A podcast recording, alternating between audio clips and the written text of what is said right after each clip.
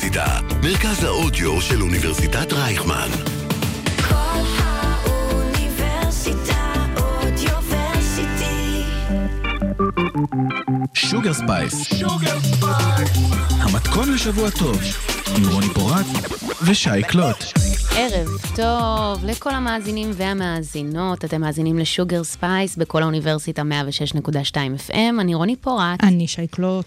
שי קלוט. כן. היה היום מאוד עמוס. איזה יום היה היום? היום הייתה בעצם המחאה, השביתה של מעל 100,000 איש, גם בירושלים, אבל גם יש הרבה מאוד אנשים שאתה יודעת, שבתו מהעבודה שלהם. אז גם אם הם לא הגיעו לירושלים, אני לא יכולה להגיד לך מה כמות האנשים שנשארו בבית. אנחנו עדיין לא יודעים, זאת אומרת, סוף היום, גם היום לא נגמר, חכי למחר, מחר כבר יהיו את כל המספרים, ואני הרבה יותר חכמות, מה שנקרא. אבל אפשר להגיד שמעל 1,000 איש היו, מעל 100,000 איש היו בירושלים, וזה... זו תחושה קשה, זאת אומרת, אני קמתי היום בתחושה של חרדה, וצפיתי מהבוקר בוועדת החוקה של חוק ומשפט. זה היה גם חוויית צפייה לא קלה. לא. ותמיד כשאני פותחת את ערוץ הכנסת, כבר רצינו לדבר על זה שזה פשוט ריאליטי באמת מדרגה ראשונה, שזה יכול לקבל הרבה יותר רייטינג מאשר כל שאר הדברים. פשוט יש לכם את זה בכנסת, אל תטרחו בכלל לפתוח את אחד מהערוצים המסחריים. חד משמעית, ועוד שם מנסים ללהק לכם משהו שאמור לשקף את הציבוריות בישראל. חבר'ה, יש לכם את זה. איזה ליהוק. איזה ליהוק. איזה שיחוק ליהוק. ממש. ועכשיו, ממש לא מזמן, יצאה הודעה של ראש הממשלה נתניהו ויריב לוין, וגם שמחה רוטמן, שהם קוראים ללפיד וגנץ, שהם כאמור יושבי הראש לאופוזיציה, בואו ניפגש עוד הערב להידברות אצל הנשיא, בכל הנוגע לניסיון לרפורמה / הפיכה משפטית, כל אחד והטרמינולוגיה שלו. ואני מרגישה ש... זאת אומרת, זה לא מקורי להגיד ש... הכל הוא ספין, נכון? זה לא מקורי בכלל, אבל באמת, עתיד המדינה כרגע, הוא תולדה של ספין אחד גדול. אנחנו מחפשות להגיד דברים מקוריים, קודם כל האמת. פה קודם כל אמת, גבירותיי ורבותיי, כאילו עובדות והכל. תסבירי על מה את מתכוונת, אבל בסיפור הזה של הספין. אני מתכוונת לזה שאני לא מבינה למה היינו צריכים להגיע למצב שבו מעל 100,000 איש עוצרים את החיים שלהם ביום שני, אפילו לא היה לונג וויקנד, זה אפילו לא היה ביום ראשון, זה היה נוח, זה היה זה, איזה כיף. תראי, מקומות העבודה, רובם דרשו מהעובדים שלהם לקחת יום חופש על חשבונם, והנה עובדה, הרבה מאוד אנשים מכל קצוות הארץ הגיעו לירושלים כדי להביע את המחאה שלהם סביב הנושא. וזה היה ידוע. זאת אומרת, זה לא הפתעה שכל כך הרבה אנשים הגיעו לשם. אני גם יותר מזה חושבת, היה פה חתיכת פרי גיים לדבר. מהבחינה הזאת היא שבאמת אנחנו מדברות על 6 שבועות, פלוס מינוס. 5-6 שבועות. של ההפגנות הגדולות בימי שבת, שבאמת הם התחילו בכיכר רבים, ואת הם עברו באמת לאזור של רחוב קפלן, שיוכל להכיל את כל האנשים, וגם בכל הארץ, כן? בכל הארץ היו הפגנות בכל עיר, וזאת הייתה איזושהי הכנה מקדימה מאוד יפה ליום הזה ספציפית, למי שלא עושה את החיבור, זה קרה דווקא היום, בגלל שהיום באמת, כפי שציינת, היה את הדיון בנוגע לרפורמה הפיכה בוועדה הספציפית, ובאמת לשם כך נתכנסנו. הסיפור נכון. הזה של הדיון. וגם ההצעה שלהם עברה בקריאה ראשונה. כפי שקורה בדרך כלל כאשר מדובר על הצעת חוק ממשלתית, כי לממשלה יש רוב בכנסת. נכון, זה מאוד פשוט וקל, ואני אומרת... בשביל מה הגענו עד לכאן? וזה הספין. בעצם, עכשיו אתם פונים. גם אתמול אמש הייתה פנייה של הנשיא. ואת אומרת, טוב, הם רצו לדבר על זה, אז למה העברתם את החוק אם אתם באמת רוצים לדבר על זה? זאת אומרת, למה זה קורה בכלל? אני יודעת שגם לטענת האופוזיציה, הם טענו שהם ניסו להגיע להידברות כבר הרבה לפני שהגענו למקום הזה. אמת. יש כל כך הרבה דברים לשנות פה במדינה. ובעיניי, זו לא הדרך לעשות את זה. בטח כשמדובר במשהו כל כך שורשי ועמוק, פה במדינה שלנו. שינוי סדרי משטר. ואנחנו, מה אנחנו יכולות להגיד על זה?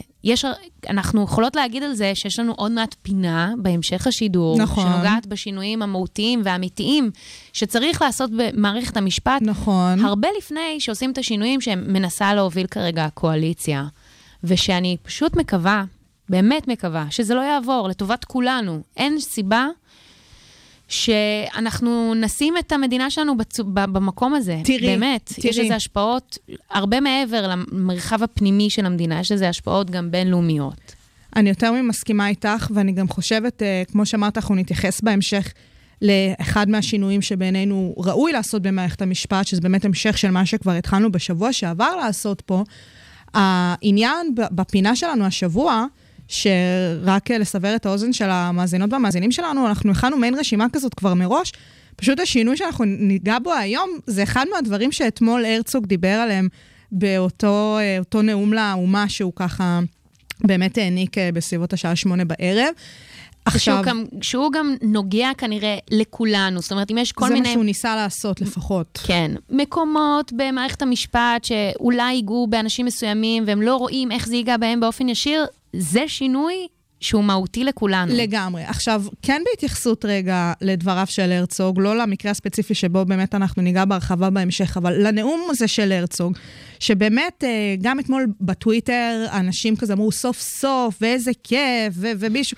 אפרופו גם אנשים באמת כאילו על הקשת היותר ימנית, גם עיתונאים וכתבים שמזוהים בקשת הימנית שבאו ואמרו, וזה, והנאום, והרצוג, והפשרה, אני חייבת להודות שלי זה נורא הרגיש הרצון הזה כאילו לגשר ולפשר, בין מה מנסים לגשר ולפשר פה? בין אנשים שבאים ומנסים לשרוף את המדינה, לאנשים שפשוט לא מעוניינים לשרוף את המדינה. הרצון הזה של לקחת מעין איזה ניטרליות ואיזושהי התנהגות שהיא התנהגות באמת פירומנית, ולמצוא איזה אמצע ביניהם, זה מה זה מלאכותי בעיניי, זה מה זה לנסות לבוא ועלק למצוא איזה אמצע, שהוא לא אמצע, שהוא עדיין קיצוני ביחס לשפיות מסוימת שאנחנו אמורים להגיע אליה. העניין הזה של, את אמרת ספין, אז אני באה ואומרת, הנדסת תודעה, זה המשך של העניין הזה, הנדסת התודעה, כאילו הפשרה הזאת, אני עושה במרכאות, שהרצוג מנסה להציע, זה אבסורדי בעיניי. למרות ששוב, הוא נמצא בעמדה מאוד קשוחה, זאת אומרת, אין בעיה. לזה מלאכותי, יש בזה מין הממלכתיות הזו, שהוא צריך להראות שהוא מנסה לגשר. ועדיין, יש את זה שהרצוג הציע את מה שהוא הציע, ויש איזה דת קהל כזאת שבאה ואומרת, הנה, זה השפיות. זה בסדר שהוא אמר את מה שהוא אמר, והוא כאילו מנסה להלך בין הטיפות. אבל זה שהציבור מקדש את מה שהוא אמר בתור איזה תצוגת שפיות, אני לא... את אומרת שזה לא בהכרח השפיות. זה מפחיד אותי, העניין הזה, שפתאום רואים את ה... הפשרה הזאת שהיא באמת עדיין, בעיניי לפחות, משהו שהוא לא מיושר ולא שפוי, וזה פתאום נראה שפוי. וזה אולי אחד מההישגים הכי גדולים של ביבי והשופרות שלו. עצם זה שמשהו שהוא לא שפוי נראה היום שפוי, כי מה שהם מציעים הוא מטורלל לחלוטין, זה ההישג שלהם. זה הישג שהוא מקפיד... לגמרי, לגמרי. זה הישג שהוא מקפיד להשיג. לגמרי, וכמו שאת אומרת... קמנו היום בבוקר בתחושות מאוד מאוד קשות, אל מול באמת תקווה מאוד גדולה לראות את הציבור הלא מבוטל שיצא היום לרחובות ובאמת הקדיש ימי חופש, לא משנה, את יודעת, בבחינה כאילו הנורא טכנית הזה, כי זה משהו סופר מהותי, ואנחנו באמת כאן נמשיך ונלווה את הדבר הזה, כי... it's not over until it's not over, whatever, כאילו, אנחנו פה, אנחנו... חד מש. נראה לאן זה הולך. עוד משהו בעניין הזה, או שאנחנו ניגע בעוד דברים שהתעוררנו עליהם היום בבוקר. בדיוק זה, אנחנו נעבור ישר לריאנה, קלוט עם שי קלוט. רגע. קלוט. עם שי קלוט. טוב, אז אתמול גמר הגדול של ליגת הפוטבול האמריקאי, NFL, זה קרה. הוא נקרא הסופר בול. בטח, בוודאי. זה פחות או יותר חג לאומי בארצות הברית, כן.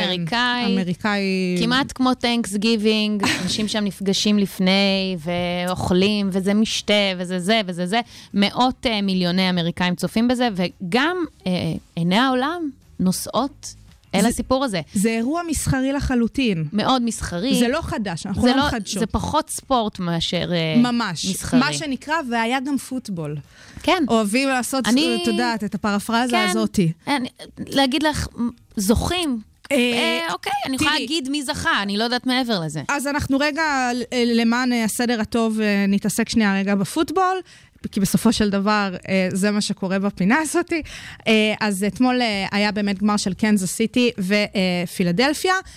עכשיו חשוב להגיד, הגמר הזה הייתה לו פבוריטית, כאילו אנשים חשבו שפילי הולכת לקחת את הגמר הזה בהליכה, גם באמת יש לה איזושהי מסורת מאוד גדולה של סופרבולים אמריקאים, ובפוטבול, בדומה לכדורסל, יש לך בעצם ארבע רבעים, ובשלושת הרבעים הראשונים, זה היה נראה כאילו פילדלפיה הולכת לקחת את זה בהליכה, אבל ברבע הרביעי, קנזס סיטי נתנה שם 17 נקודות, כאילו על הראש שלהם, ובאמת לקחה את הסופרבול הזה. עכשיו, הסיפור של קנזס סיטי, זה פעם שלישית בתולדותיה, שנייה בתוך 4 שנים, היא מתחילה פה באמת להראות סימנים של מסורת, באופן אישי, לא כל כך אכפת לי. וואלה, פוטבול אמריקאי זה לא בדיוק הספורט מהקאפ-אוף-טי. זה לא הקאפ-אוף-טי שלך. גם לא הבאבל-טי שלי, אפרופו אמריקניזציה וזה. אבל אנשים שכן ראו את המשחק הזה בלייב, ודיברתי איתם לקראת הפינה הזאת היום והכל, אז הם ממש אמרו שברגעי האמת זה הרגיש מאוד מאוד דומה לגמר שלנו של מונדיאל, צרפת ארגנטינה, שכל רגע היה משהו, והם מפקיעים, וזה, ושוויון, והערכות, ופנדלים, וזה, כזאת אווירה.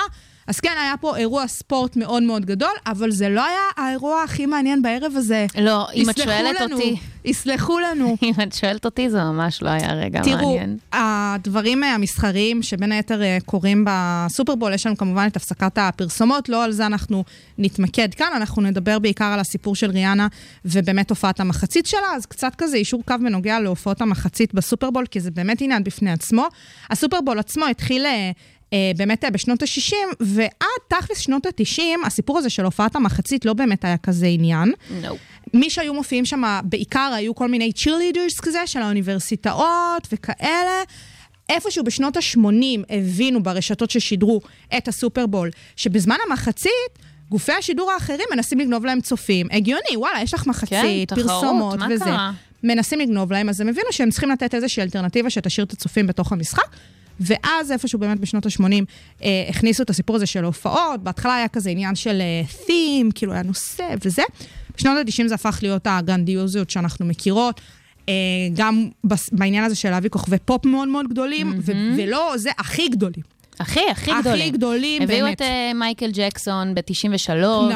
נכון. שזו באמת אחת מההופעות הנזכרות. מה שנקרא. כן, עד היום, 30 שנים אחרי. ממש. עכשיו, באמת במשך 15 שנים, ההופעות היו הדבר, מי שהפיעו היו הכי גדולים, ואז מה שאנחנו זוכרות בשנת 2004 הייתה את התקרית, אפרופו מייקל ג'קסון, התקרית של אחותו ג'נט, עם ג'סטין טימברלייק, וכל הסיפור הזה של חשיפת השד, כן בטעות, לא בטעות, אנחנו ניתן להיסטוריונים להתווכח על זה, כתוצאה מהמקרה הספציפי ההוא, הפכו את ההופעות האלה למה שנקרא יותר ידידותי למשפחה. משפחתיות. מצונזרות ברמה מסוימת. כשקראתי על העניין הזה, אז ממש כאילו, מהבחינה ההיסטורית, קוראים לזה עידן מופעי המחצית הריאקציונים. זאת אומרת, יש לזה ממש כאילו טייטל.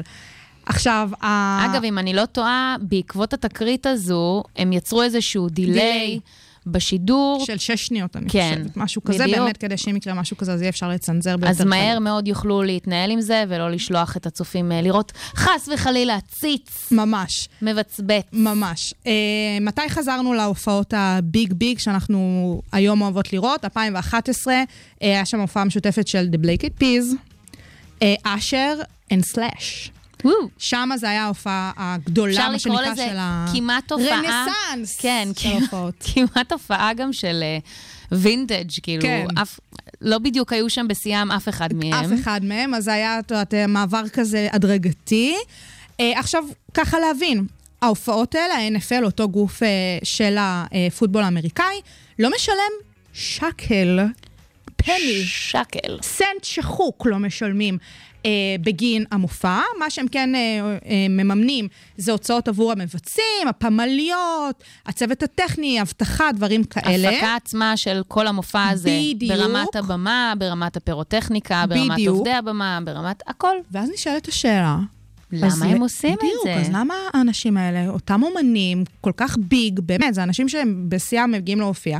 אז תראי, לפי נילסן סאונדסקן, האומנים שמופיעים במחצית חווים באופן קבוע עליות משמעותיות במחירות האלבומים שלהם, בהורדות הדיגיטליות, וגם בתשלום עקב החשיפה, זאת אומרת, פתאום רוצים להזמין אותם.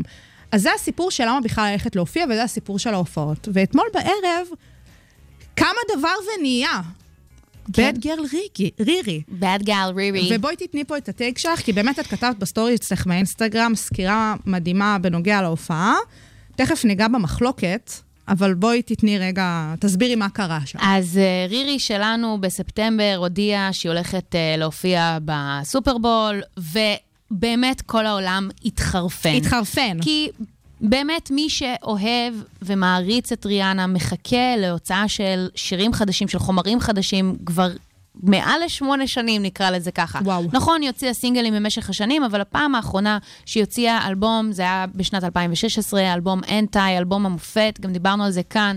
זה מי שבאמת באמת אוהב את ריאנה, רוצה רק עוד ממנה, ובצדק, והיא פשוט, תדעת, בדרכה, לא שחררה יותר מדי דברים. אני, אגב, הייתי בטוחה, ב1,000,000%, ששבועיים לפני הסופרבול, היא תשחרר עוד סינגל. נכון, אנחנו דיברנו על זה. היא לא הוציאה סינגל. ממש לא. ממש לא. בסופו של דבר נשארנו עם סינגל אחד ביד, שזה הסינגל של Wakanda Forever, שזה אחלה של שיר, אבל זה ממש לא ריאנה הקלאסית. ואתמול זכינו לראות אותה מופיעה. הדבר הראשון שאנחנו בעצם זוכים לראות זה... מעבר למבט הריאנה הזה, הרירי הזה, היא פשוט אוחזת בבטנה, והיא בעצם נושאת הריון נוסף. בפעם האחרונה שהיא ילדה, ככל לדון לנו, זה היה איפשהו באפריל או מאי, אז נכון. זה באמת יחסית תחוף, והיא גם מבסוטה על החיים שלה. ההופעה הוויזואלית, אם אנחנו כבר נוגעות בעניין הטלוויזיוני, ההופעה ויזואלית נועדה לצילום לצופים בבית, ולא לאנשים... שידור טלוויזיוני. לא לאנשים שנמצאים באצטדיון, לא. כי היא גם הייתה פיזית עם פנים רק למקום אחד, שאפשר להגיד שזה גם כן משותף לעוד כל מיני הופעות שהיו לאורך השנים, אבל חד משמעית, זה בוודאי היה הרבה יותר מרשים לראות את זה על המרקע, מאשר לראות את זה כנראה בזמן אמיתי, למרות שהייתי בהחלט מחליפה עכשיו, עם הרבה אנשים שהיו שם. למה את מסבירה את העניין הזה? כי עלתה על זה ביקורת, אלו כל מיני ביקורות, אבל עלתה על זה ביקורת ספציפית, למה? כי בעבר באמת הסיפור הזה של להגיע פיזית לסופרבול לאירוע עצמו, חלק מהעניין הזה זה היה לשלם כרטיס שעולה באמת, לפעמים גם הגיע לעשרות אלפי דולרים, תורת בספסרות וכאלה, נטו בשביל להיות קהל בהופעה. בזמן מופע מחצית, ולראות את ההיסטוריה קורית. פחות הפוטבול, יותר ההופעה. לגמרי, נותנים לצופים להיכנס לדשא עצמו לאצטדיון, ובאמת להיות קהל בהופעה. וא', אתמול אצל ריאנה, באמת זה לא כל כך קרה, וב', כאילו, וואלה, מישה... דוגרי, אם אני הייתי באצטדיון וזאת הייתה הופעה שהייתי מול העיניים שלי, הייתי מתבאסת, אומרת את האמת. יכול להיות, אני לא יודעת, אני חושבת שהאקסטאזה פשוט לראות את ריאנה בלייב אחרי כל כך הרבה שנים, מעל 6 שנים שהיא לא הופיעה, אז כן, אז מה שריאנה עשתה זה כזה דבר. היא פשוט דחסה 20 שנות קריירה, חברים, היא מגיל 14 בעולם הזה, שתבינו, היא בת 34, ומגיל 14 היא נמצאת שם. היא דחסה את הלעיתים הכי חזקים ומדהימים שלה. אני הייתי כל כך מבסוטה מהליינאפ, באמת שאהבתי גם את המקסוס בין השירים, היא הביאה בול. אגב, זה לא משותף לעוד אומנים לאורך ההיסטוריה, שלזה נניח בקושי מתייחסים. הם בדרך כלל עושים 5-6 שירים, הם לא מקבצים, אני חושבת כמעט 12 שירים. ב-13 דקות. זה היה מטורף. לא. זה היה מטורף. והיא מגיעה באנרגיה הבלתי מתאמצת שלה, הברבדית הזו, כי הרי מברבדוס, היא לא אמריקאית, הרבה אנשים לא יודעים את זה.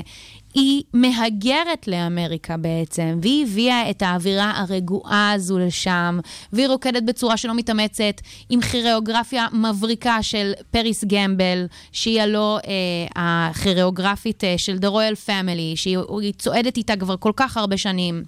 היא בדיוק העלתה על זה פוסט באינסטגרם, שהיא מהגרת מניו זילנד, פריס גמבל, וריאנה מהגרת מברבדוס, ככה עשו היסטוריה שחורה, אגב, ממש. ב-NFL, וזה היה מדהים לראות את זה. היא לא החליפה תלבושות. ממש. היא לא רקדה כמו מטורפת, היא לא רצה על, ה, על הבמה, וזה מה שגם לדעתי כל כך יצבן אנשים, תראי, כי הם אוהבים לראות קופים מרקדים, זה מה שהם רוצים. לא רק קופים, בעיקר קופות. בעיקר קופות. הסיפור הזה של, וואלה, אני בדיוק ראיתי גם משהו בציוץ בטוויטר על זה ש... שנה שעברה, הסופר גרופ שעשו של הראפרים, שבאמת באו לקדש את המוזיקה השחורה, אף אחד מהם לא אינטז, כאילו. נכון. הם נתנו את שלהם, הם הביאו את הליינאפ המטריף שלהם. וכולם עפו. וכולם זה, וסבבה. ואגב, זה היה חצי רדום. גם, ואף אחד מהם לא היה באיזה שבוע היא בהיריון? אין לי מושג, אף אחד לא יודע. היא גם ההיריונית הראשונה שמופיעה בסופר בול, זה בפני עצמו לציון. שאנחנו לא נגיד, בהיריון אי אפשר להופיע, כל הדברים האלה. לא, זה לא זה. זה לא קשור לזה בכלל. זאת ריאנה. זה בלי קשר להיריון שלה. וזה מטריף אותי שבאמת, כאילו, על מה אתם באים בביקורת פה? גם כתבת את זה אצלך בסטורי. אם אתם לא מבינים מי זאת ריאנה מלכתחילה, אל תבקרו את ריאנה. אבל הם לא יכולים שלא לבקר אותה, כי הם רוצים לראות שוב קופות, רוקדות לפי מה שהם רוצים. מטריף. היא בחיים לא תלך לפי מה שמצפים ממנה, כמו שהיא מעולם לא שחררה מוזיקה כשהיא לא רצתה לשחרר מוזיקה, היא לא הופיעה כשהיא לא רצתה, לדוגמה, היא לא הייתה באינסטגרם כשהיא לא רצתה. לדוגמה, אפרופו כמה היסטוריות היא עשתה פה, ובהקשר הזה של היא לא הופיעה כשהיא לא רצתה, ב-2019 היא לא הופיעה בגמר בסופרבול, בגלל המחאה של קולין קפרניק, הסיפור הזה של Black Lives Matter, שזה באמת התחיל, זאת הייתה הסנונית הראשונה של המחאה הגדולה, שבאמת המשיכה בשנת 2020, והיא הייתה אמורה להיות המופע של ה-halftime show, והיא לא הייתה מוכנה להופיע, נכון, כמחאה על Black Lives Matter. ובעקבותיה גם הייתה קרדי בי, והיא נכנסה לקרב טוויטים ידוע עד היום, אגב, נגד דונלד טראמפ, נשיא ארצות הברית. זאת אומרת שבאמת, באמת, לא אכפת לה. עכשיו אני רוצה לגעת בעוד מופע. המופע של שקירה וג'יילו. ג'יילו בסרט התיעודי שלה סיפרה שהיא הייתה מאוד מבואסת, שה-NFL דרשו שבעצם היא ועוד כוכבת לטינית אחרת יופיעו יחד. וגם אני בעצמי הרמתי גבה, אמרתי, אני לא מכירה איזשהו שטאפ של ג'יילו ושקירה. חד משמעית. אני לא חושבת שהן יותר מדי חברות מתראות. מה זה החיבור המוזר הזה? גם בואי, שקירה בנפרד, ג'יילו בנפרד, הן לא יכולות להחזיק מופע כזה לבד? זו דוגמה, ואגב, אני לא מבקרת בהכרח את ההחלטה שלהן לעשות את השיתוף פעולה המוזר הזה, שהוא אגב מוזר גם on stage. למרות שהוא נחשב למופע הכי נצפה של הסופרבול ביוטיוב בכל הזמנים. טוב, כי זה גם היה בתקופה, אתה יודעת, אחרי וייב קורונה כמעט, כולם היו בבית. נכון. אז אני חושבת שזה לא... הנה לכם דוגמה של אומנים כן זרמו עם מה שהקהל הרצה, כן אמרו, טוב, אני אזרום עם זה. וזה לא רע, זה בחירתם שיעשו מה שהן רוצות. נכון. אבל הגיעה לפה מישהי עם אג'נדה מאוד ברורה, שגם עשתה לעצמה פרסומת. עם האיפור. עם האיפור. היא גם באה, עשתה פידור, הלכה. איזה שתינה. מי שלא מבין לדעתי מה הלך שם, כאילו מי שלא מבין שזה המותג איפור שלה, לא הבין, חשב שזה פלופ עם המצלמה או משהו, זה היה אדיר. אם כבר עם המותג איפור, אני רוצה להזכיר לכולם שמדובר בזמרת הכי מרוויחה בעולם, ולא בגלל עסקי המוזיקה, אך רק בגלל עסקי הביוטי והאופנה שלה. ובאמת, ליטרלי, היא שמה את כולנו בתוך תיק הפודרה הקטן שלה, ועושה מה שהיא רוצה, ואני רוצה גם להתייחס להערה המאוד לאותה, לי ולאח שלי היה דיון מאוד קשה סביב המופע הזה, והוא אמר לי, את פשוט שמחה שמשתינים עלייך בקשת, זה מה שאת שמחה, את שמחה שהיא שמה עלייך זין כאילו. כזה מין. אז לא, אני מעריצה את ריאנה בתור מי שהיא, או לפחות מי שאני חושבת שהיא. למה אנחנו צריכות לסנגר על זה שאנחנו אוהבות את ריאנה? לא, אני רוצה להסביר אבל את הנרטיב, כי בעצם אנחנו כל הזמן אומרות, היא לא מתאמצת, אז כאילו זה מה? אז היא באה לעשות מה שבא לה? אני גם הראתי לה כשהיא הופיעה פה בארץ, והכרה בשעתיים. הכרה. עשת לה זו, כנראה עשתה ג'וינטים בים המלח, הקפיצו מסוק במיוחד, עד לים המלח, כדי להביא אותה לתל אביב, בשביל שהיא תופיע 45 דקות. ועדיין, אני שורפה עליה, כי היא עושה מה שהיא רוצה. לא יעזור. מאז ומתמיד. לא יעזור. ויבה ריאנה. ואיזה כיף שאנחנו כל השידור היום שומעות ריאנה. כן. כל האוניברסיטה, אודיוורסיטי. כל האוניברסיטה, מרכז האודיו של אוניברסיטת רייכמן. שוגר ספייס, המתכון לשבוע טוב עם רוני פורט ושי קלוט. טוב, אז היום הוא יום הרדיו העולמי. תראי מה זה, אנחנו ברדיו, אנחנו מדברות על יום הרדיו העולמי. ממש, אינסיין. מה תגידי? אז היום הזה הוכרז בשלישי בנובמבר ב-2011 על ידי אונסקו, שאונסקו זה בעצם ארגון שבתוך ה-UN, האום, והוא ארגון חינוך, מדע ותרבות של האומות המאוחדות, חברות בו 195 מדינות, ובעצם המטרה המוצהרת שלו היא לתרום לשלום וביטחון, על ידי קידום של שיתוף פעולה בינלאומי בתחומים שהזכרתי כרגע. איזה כיף. כן, כן, וזה מאוד נחמד, ובעצם יום הרדיו העולמי, אני יכולה לשער שפחות או יותר בתקופה שהכריזו עליו, זה בערך פחות או יותר המועד שבו המניה של הרדיו קצת הלכה וירדה. את חושבת? יש לי הרגשה כזו, קצת איזה הנץ' כזה. וזה חמוד, זה באמת כלי תקשורת שקיים מ-1873 הומצאה הטכנולוגיה, אבל בתכלס הפעם הראשונה שהשתמשו ברדיו זה בשנת 1878. ומאז זה באמת הלך ותפס תאוצה, אפשר להגיד שתור הזהב של הרדיו היה בשנות ה-20 של המאה ה-20, זה היה כלי התקשורת, התרבות שגם חיבר בין אנשים. חד משמעית. ואפשר היה לצרוך שם הכל. מה שאנחנו היום צורכים ברשתות החברתיות ובטלוויזיה וברדיו, היה פעם הכל ברדיו. זה לא רק זה, זה גם באמת להבין, בהקשר של זמן ומקום, הסיפור של רדיו, מי שהשכיל להבין איך להשתמש בו כמו שצריך, הוא הפך להיות הדבר. כן, כזה... היטלר, לצורך העניין. הוא חילק לכל תושב בגרמניה רדיו, פשוט דאג שלכל בית בגרמניה יהיה מקלט רדיו בביתו, כדי שכל אחד בגרמניה יוכל לשמוע אותו נועד. כן. פשוט ככה. נכון. ככה דואגים לתושבים. לגמרי. אתה יודעת, מדברים פה על כל מיני אנשים שמבינים תקשורת. אייפון לכל תושב, אולי אני אשתכנע. אולי נצליח, אולי ככה נצליח, אז זה באמת היה ממש ברמה הזאת. אי אז. ובאמת זה היה מקום להצהרות היסטוריות, וגם עד היום, אגב, זה אחת מהדרכים שככה, בית המלוכה הבריטי מודיע כל מיני דברים, ולא רק בכלי התקשורת המסורתיים, כפי שאנחנו מכירים אותם היום. ופחות או יותר בשנות ה-60 מגיע כלי תקשורת חדש, שמו הטלוויזיה, ככה לרמת המיינסטרים בשנות ה-60, וזה מאוד השתנה. אפשר להגיד שפה במדינה, ב-20 שנים הראשונות של המדינה, זה גם שימש לא רק כלי תקשורת, אלא זה היה ממש כלי התרבות היחיד שהיה אפשר לצרוך באותה תקופה, הודות לזה שבשנת 48 לא רק נוסדה המדינה, אלא גם הומצא הטרנזיסטור, וזה הפך את הכלי הזה באמת להרבה יותר נגיש וזול. ובשנות ה-60 נכנסה הטלוויזיה, וככה לאט לאט הרדיו הלך ונעלם. בדיוק. תמיד היה איזו אלטרנטיבה לרדיו שהורידה ממנו.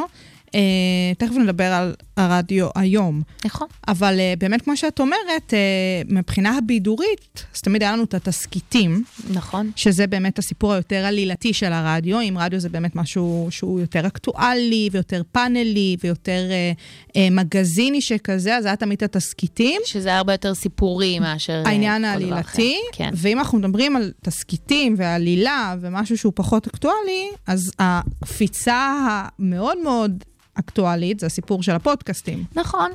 אז הפודקאסטים, שזה בעצם איזשהו גלגול של הרדיו.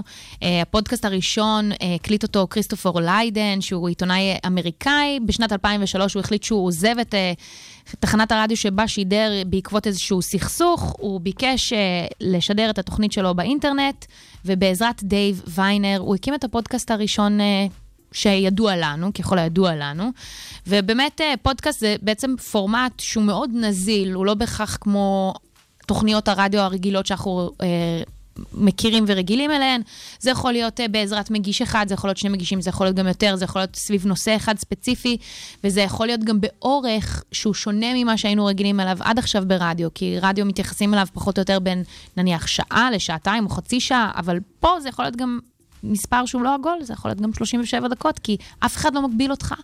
וגם אין לך מגבלה בעצם של בעלי הון. אתה לא מחויב לאיזשהו גוף מסחרי לתת לו דין וחשבון. רק עניין המוזיקה זה ככה איזשהו נושא שעוד לא נפטר כל כך. זהו, למי שלא יודע מה זה איננו ששומעים את התוכנית כפודקאסט, תמיד שאנחנו מעבירות לשירים ואין שירים. זה לא טעות טכנית. בדיוק. זה כי אין זכויות יוצרים. נכון.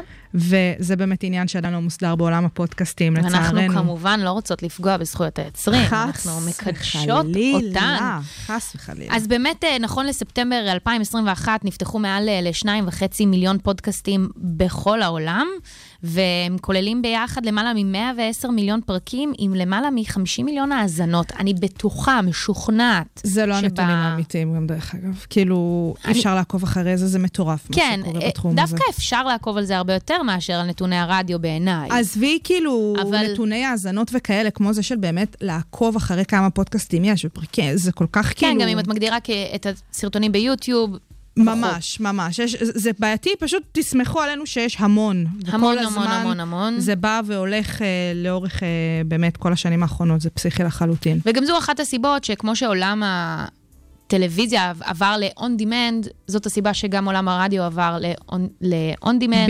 בדיוק. שאנשים יוכלו להזין לתכנים שלהם כמו שהם רוצים, בזמן שהם רוצים, והם לא מחויבים לאיזשהו זמן לייב ספציפי, ולכן גם שוגר ספייס משודרת גם בגלי האתר, וגם כפודקאסט. אנחנו זורמות על זה, אין לנו... מה זה זורמות? אין לנו יותר מדי... אני אוהבת את ה-FM, שי קלוט. אני אוהבת את זה, תחושת הלייב. אני יותר מאוהבת את זה. אני חושבת שאפרופו איך הפודקאסטים התחילו, הרי הם המשיכו בגלל בין היתר הפקקים ב-LA, וחדירת באמת הסיפור של הסטארט-אפים וההייטקים ואפל והפודקאסט, כאילו פוד, אייפוד והכל, כאילו אי אפשר לא לתת את הקרדיט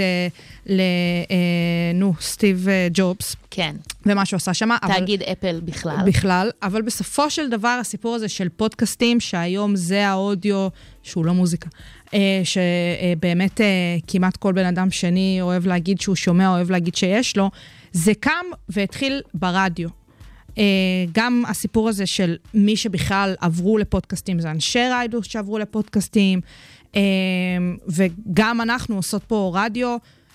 את עובדת בתחנת רדיו? אני עובדת בתחנת רדיו. אני ממש התחלתי פה בתוכנית רדיו אז לפני 6 שנים, כאילו הסיפור הזה של רדיו, יש לו את הקסם שלו, וללייב יש את הקסם שלו, ואנחנו לא סתם עושות רדיו, אנחנו שתינו גם מאזינות לרדיו, זאת אומרת, הסיפור הזה של רדיו וקסם של רדיו, זה משהו שבעיניי אין לו מתחרים. אין לו מתחרים, אני מדברת אפילו ברמה הפרקטית. ופודקאסטים לפרנסה שלי, כן? כן, לא, וזה לא קשור בכלל לתעסוקה שלך ושלי, בגלל שאנחנו מאזינות וצורכות רדיו עוד הרבה לפני שעסקנו בזה. לגמרי. ואני חושבת שבסופו של דבר, באמת ברמת פיצול קשב, נכון שאני יכולה לצפות במרכאות בסדרות או בדברים כאלה, בזמן שאני נניח שוטפת כלים, בטוח לא כשאני נוהגת. חד משמעית. אבל זה באמת פלטפורמה שמאפשרת לך לצרוך ידע, בין אם זה היטולי ובין אם זה אקטואלי ובין אם זה סתם לייפסטייל שכזה, בזמן שאת עושה דברים אחרים, ואת יכולה גם ללמוד, וזה מרחיב את הידע, ולא תמיד יש לנו כוח בכלל לקרוא. אני יכולה להגיד שאני בגלל כל מיני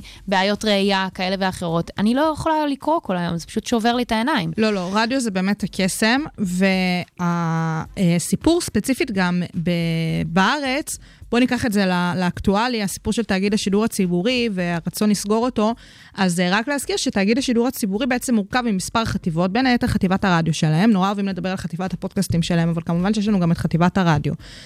וחטיבת הרדיו של תאגיד השידור הציבורי, שגם כשאנחנו מדברות על הקמת הרדיו בישראל, מן הסתם יחד עם הקמת מדינת ישראל, אז אם זה היה בעבר רשות השידור, ואם היום זה תאגיד השידור, זה נורא חשוב. אני חושבת שגם באמת הרדיו שקורה שמה, הוא רדיו סופר מגוון, הוא נגיש לכל כך הרבה אוכלוסיות, וכי כאילו אוכלוסיות שעל פניו את אומרת לעצמך מה וזה, פשוט כאילו אם יסגרו את תאגיד השידור הציבורי, האוכלוסיות האלה ייפגעו. הרדיו הזה מעניק שידורים גם לאוכלוסייה הערבית, גם לאוכלוסייה דוברת הרוסית, בדיוק, גם לאוכלוסייה יוצאי אתיופיה, גם הסיפור הזה של כל המוזיקה ושידור רציף של מוזיקה קלאסית, איפה תמצאי ברדיו הישראלי, ברדיו המסחרי, מישהו שיהיה מוכן לקחת את זה על עצמו. בדיוק, מוזיקה קלאסית, זה כל כך לא מובן מאליו, זה כל כך חשוב שיש לנו תחנה ציבורית, חטיבה ציבורית של רדיו, שמשדרת בכל כך הרבה גוונים, בכל כך הרבה סגנונות, ומעניקה שירותים לכל האוכלוסייה בישראל, פשוט ככה, זה כל כך לא מובן מאליו,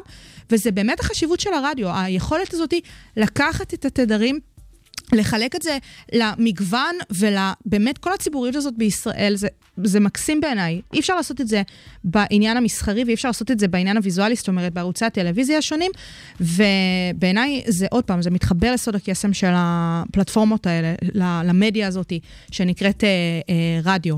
אנחנו נאחל משהו לרדיו? לא, אני רציתי להגיד עוד דבר, שגם ברמה של TGI, שזה בעצם הסיקור של האזנות ברדיו ב-FM, זאת אומרת בגלי היתר, כאן כל ישראל, זאת אומרת הרדיו של כאן, הגיע לחשיפה של 36.6%, שזה במקום הראשון בארץ. נכון. שזה גם דבר להתייחס אליו. חד משמעית. אבל אני רציתי גם לסיים ולשאול אותך ככה. יאללה. שזה קצת מצחיק, כי אנחנו מדברות על תוכנית הרדיו שלנו, ובכלל על תחנות רדיו אחרות. ניתן קצת תעופה עצמית. את ואני יכולות לדון במהות הפלטפורמה, זאת אומרת, בנחיצות שלה, בחשיבות שלה, כאילו, כל הזמן באים אלינו ואומרים לנו, הרדיו מת, הרדיו מת. גם למי שעובדים ברדיו, מה עונים במצב כזה? אני חושבת...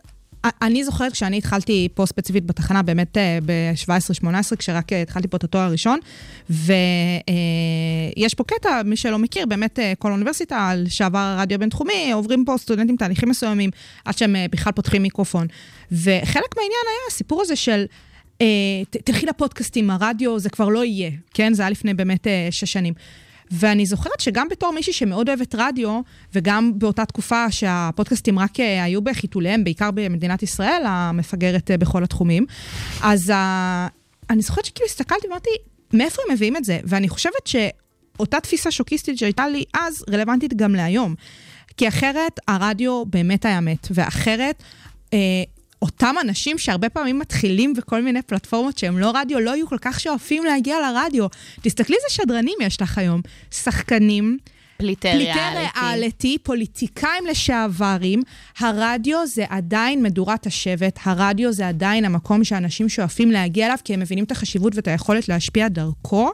יש קסם ללייב, לייב זה דבר שלא כל כך פשוט לעשות אותו בפלטפורמות אחרות, לא. וברדיו זה פלטפורמה סופר קלה לעשות את זה בלייב. אנשים יודעים שלייב של רדיו זה באמת איזשהו עניין שאפשר להוציא ממנו פנינים, וזה הקסם, זה הקסם בעיניי של הרדיו, ואני לא רואה איך הוא מתפייד בקרוב, אבל כאילו, מי שמי? מי שמח? מי שמי? תראי, אני רוצה, בהקשר של מי שמח, שהייתה הרי קולגה לפני כמה זמן, כן.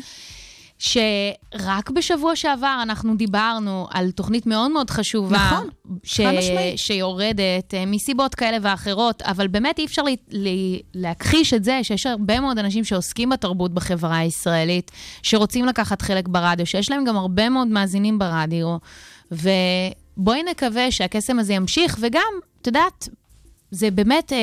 מחייב אותך כל הזמן להסתכל ולראות איך אתה מחדש ואיך אתה מעניין אנשים, בעיקר כשזו פלטפורמה שאיננה ויזואלית, שאין לך את העניין של הצבעים, של המראה, של האדם. זה בהכרח מכריח אותך כל הזמן לחשוב איך אתה מחדש. ויום הרדיו העולמי שמח, שי קלוט. איזה כיף, איזה כיף. אנחנו ממשיכים אריאנה שלנו להיום? כן, בטח. שוגר ספייס. המתכון לשבוע טוב. עם רוני פורט ושי קלוט. אז הנה הגיע הרגע והשעה. הבטחנו בהתחלה. כן, שאנחנו נדבר על דברים שבאמת צריך לשנות במערכת המשפט. נכון, ובאמת כמו שאמרנו גם אתמול הנשיא הרצוג במסגרת איזשהו קווי הפשרה שהוא ניסה להציב, גם ממש התייחס לנקודה הבאה, שאנחנו לא נספיילר, הפסקנו עם הספילורים. הסיפור הוא עומסים בבתי המשפט, או עומסים על המערכת המשפטית, כי באמת לא הכל קם ונופל על בתי המשפט באופן ספציפי. יש מערכות, מערכת המשפטית באמת בנויה מאי אלו גורמים וביתים. אז ככה באמת להסביר שנייה על הנושא עצמו ולמה הוא כזה חשוב. עומס העבודה השיפוטית הוא באמת נושא שמעסיק רבות את מערכת בתי המשפט בישראל ואת רשויות השלטון בכללותן. עוד פעם, לא סתם הנשיא הרצוג התייחס לזה אתמול. עכשיו, הסיפור הזה של הקהלת עומס העבודה השיפוטית זה הכרחי לצורך הבטחת זכויות אדם בסיסיות, אוקיי? אם אנחנו בתור אנשים אזרחים במדינה הזאת רוצים שהזכויות שלנו יתממשו, שאנחנו נקבל את מה שמגיע לנו, חלק מהדברים האלה צריכים לעבור בבתי משפט, אין מה לעשות. אם הדבר הזה גורם לעיכובים, אם העיכובים האלה גורמים לשיבושים בהליכי משפט, וואלה, נדפקנו, אין דרך אחרת וצורה יותר פשוטה להגיד את זה. לא, זה באמת סיוט שאי אפשר להסביר אותו בכלל. גם אדם מקבל, את יודעת, מחכה לקבל איזשהו דין בנושא דחוף לרוב. ממש. גם אם הוא לא דחוף, התלאות האלה שצריך לעבור בבית משפט ברמה של שנים, אז 3 חודשים, שנים, זה פשוט לא סביר. ממש. עכשיו, אפשר למנות חלק מהזכויות, שזה הסיפור של זכות הגישה לערכאות שיכולה להיפגע, והזכות למשפט הוגן שזה נפגע, ובדיוק כמו שאמרת, הגנה מפני עינוי דין. הדברים האלה באמת, זה על קצה המזלג, זה זכויות שאפשר למנות אותם במשך כל הערב. עכשיו, תראי, ביולי 2021 התפרסם מחקר סופר מקיף, באמת זה מחקר שאני מכירה אותו. את חובבת מחקרים, זה דבר ידוע. מה אני אעשה? אנחנו בעד, אנחנו אוהבים. העניין עם המחקר הזה, תכף אני אסביר מה הלך בו, אני מכירה אותו כשהוא התפרסם, אז אני שמעתי עליו, אבל לצורך התחקיר אני ממש העמקתי בו. זה מחקר מרתק. באמת, אם מישהו באמת מתעניין בנושא הזה, אני גם חושבת שעכשיו אחרי שהרצוג העלה את זה גם אתמול, שווה להתעכב על הנושא הזה. כי עוד פעם, זה נושא סופר חשוב שחבל שלא באמת מדברים עליו, בהיקף שצריך לדבר עליו, במסגרת רפורמות משפטיות, שצריך לעשות כאן במדינת ישראל, כי מדובר על באמת נושא סופר חשוב. עכשיו, זה, עוד פעם, המחקר הזה התפרסם ביולי 21, תחת מחלקת המחקר של הרשות השופטת, זה מהווה מדד עומס העבודה השיפוטית. המחקר הזה נועד לעמוד ולתת משקל כמותי לעומס השיפוטי, כאילו באמת, לא רק בוא להגיד, יש עומס, אלא לספור, להביא מספרים, גברת, תראי מספרים. אז מה המספרים? יש מספרים. עכשיו תראי, המחקר הזה סופר מקיף, אז אני לא אתמקד בכל המספרים, כי הם ממש פרטו שמה, החוקרות שבאמת התעסקו במחקר הזה, הם בדקו את כל גורמי המשפט פחות או יותר, גם לפי הערכאות השונות, שלום, חוזי, עליון, בגץ, זה, בתי דין למשפחה, בתי דין לעבודה, בתי דין לעבורה. בדיוק הביקורת שגם יש כרגע על ה-so-called רפורמה הזו, שמאוד מתעסקים במה שקורה למעלה. בבגץ. בעליון. שיש כל כך הרבה דברים שמתחילים מלמטה. בואו נתחיל מלמטה, ולאט לאט נעלה למעלה, אין שום בעיה, חברים. אל תעשי ספוילרים לשאר הפינות שאנחנו ניתן פה, רוני. סתם לא, אבל זה לגמרי, זה את יותר מצודקת. עכשיו תראי, מה שהן באמת מראות שמה, שבישראל ספציפית, העומס הולך ונעשה משמעותי יותר בהשוואה למדינות אחרות בעולם המערבי, תראי מופתעת. מופתעת מאוד. עכשיו, באמת אפשר לייחס את זה למספר גורמים, ובהם הכמות הגדולה של ההליכים הנפתחים בכל שנה בבתי המשפט, בהשוואה לגודל האוכלוסייה, קצת כמו שאנחנו אוהבים לדבר על מספר מיטות בבתי החולים, ביחס לאוכלוסייה, אז זה אותו דבר. זאת אומרת, האוכלוסייה כאן הולכת וגדלה, אבל כמות המענה השיפוטי, זאת אומרת, מספר בתי המשפט, מספר השופטים, אולי להוסיף ערכאות, להוסיף עוד בתי משפט שאפשר לפנות אליהם, לא גדל בהתאמה לגודל האוכלוסייה במדינת ישראל. אוקיי, את רוצה להמשיך את הנתונים או שנדבר על הנתון הזה שנייה? אפשר לדבר על הנתון הזה, אין לי בעיה. כי אני חושבת שזה נתון מאוד מאוד חשוב. כי אני לא חושבת שתמצאי שופט שיגיד לך, לא, לא, לא, לא. אני מבסוט מהלחץ שיש עליי. לא, אני רוצה להיות אחראי בצורה ממש בלתי סבירה, על כמות תיקים בלתי סבירה. ממש. בואי נדבר על זה גם. יש מצב שמתוך עייפות ושחיקה אמיתית, יש תיקים שלא מקבלים את ה... איך זה נקרא, סליחה? פסק הדין. פסק הדין. בצורה שהיא באמת שקולה כמו שהיית רוצה, כי זה גם, את יודעת, גם ככה נגוע בבן אדם ובמחשבות, ולא משנה, לא מזלזלת בשופטים במדינת ישראל, אבל זה באמת קריטי. את יותר מצודקת, השופטים עצמם במחקר הזה, החוקרות שהן דיברו איתם, אז תעבירו להם כל מיני שאלונים, ותדרגו ככה, תדרגו ככה, ואחר כך כשהן דיברו עם השופטים בנוגע למחקר עצמו, והם אמרו, יש איזה משהו במחקר שלא קיבל התייחסות ראויה ביניכם במחקר ותרצו לעלות, זה ממש הראו נתון לא מבוטל של שופטים שהם ממש אמרו שהמחקר לא בדק את כמות הזמן שניתן לחשיבה שלנו על פסקי דין, ביחס באמת לרצון שלנו לחשוב על פסק הדין, זה בדיוק כמו שאמרת, והשופטים בעצמם דבררו את זה ואמרו, אין לנו מספיק זמן לחשוב, השופטים הם אנשים חושבים, הם לא חושבים גם לפי באמת, הם התעוררו בבוקר, והם רבו אתמול עם האישה. אז היום בא לי לעצבן את צילי. לא, הם מתבססים גם על תיקים. יש פסיקה קודמת, והם צריכים לחשוב על הדברים, לחשוב בצורה מושכלת, כדי באמת להגיע לפסק הדין הצודק ביותר. עכשיו, אם את רוצה נגיד מספר, אז קחי קצת מספרים. בישראל חסרים 222 שופטים כדי להשוות את המספר המקובל לעולם. זאת אומרת, להגיע לאיזשהו עניין כזה של משוותי. אנחנו אוהבים את זה שאנחנו חלק מה-OECD, נכון? אין לי, באמת, אין כבר מה להגיד על זה. כן. ו-62% מהשופטים נטו להסכים כי חסרים כלים כדי שיסייעו לשופט החווה קושי בשל עומס רגשי. שזה גם עניין, חבר'ה. היום כל פסיכולוג צריך פסיכולוג, הרי זה חלק כזה מהדיל, נכון? הם צריכים מישהו לפרוק לו. מה עושים שופטים בעניין הזה? והם נתקלים. ואני גם לא רוצה להפוך את זה שנייה לאיזשהו שריין לשופטים. זה לא שהם כאלה מושלמים, סבבה, כולם שם עם טעויות. אבל איך שאנחנו מתייחסים בצורה מאוד ברורה, ואנחנו מרגישים אמפתיה כלפי רופאים, שהם בעצם באמת קובעים על החיים שלנו, ועל האם נהיה חלק מהחיים או חלק מהמתים, וכל הדברים האלה, והאומס והדבר, גם הם אחראים על גורלם של הרבה מאוד אנשים, והיינו רוצים שכולם יקבלו הליך שיפוט הוגן, שגם קשור באמת במערכת שרואה את הפרט, וכרגע המערכת פשוט לא מאפשרת את זה. לא מאפשרת את זה, ואם אנחנו רגע נסכם את זה, כי באמת אנחנו רוצות לתת עוד תי קטן על רירי, יש עומס על מערכת המשפט, והוא משפיע על כולנו. הוא משפיע על ראש הממשלה שעומד להישפט, ועל האיש שמעדיף להישפט על קבלת דוח חנייה, או האישה שמחכה להחלטה בעניין המזונות שלה. ואם אנחנו מסתכלות על ההשפעה הזאת, גם בהקשר אתמול של הרצוג וההצערות שלו, באמת מדובר כאן על סוג החלטות שאנחנו רואים איזשהו קונצנזוס ביחס לזה. זאת אומרת, באמת, כולם חושבים על הסיפור הזה של אומס בבתי המשפט, ואם פתחנו את הדברים שלנו בנוגע לכן ספין, לא ספין, הסיבה שבעקבות הדברים של הרצוג כמעט ולא התייחסו ספציפית להצעה שלו בנוגע לאומס על בתי המשפט, זה כי זה לא סקסי לדבר על הנושא הזה. נכון, הם רק רצו לראות איפה הוא הסכים עם הצד הזה או עם הצד הזה. זה לא פופוליסטי, הנושא הזה לא פופוליסטי, כי הוא נוגע לכולם, הוא לא נוגע לצד אחד במפה הפוליטית. כולנו, כנראה, במידה כזאת או אחרת מגיעים איכשהו לערכאות שיפוטיות, וכולנו רוצים שהעומס הזה ירד, אז זה ככה באמת הטייק על הנושא הזה. אנחנו ניגע בנושאים נוספים, כל עוד המהפכה השיפוטית נמצאת לנו מעל הראש.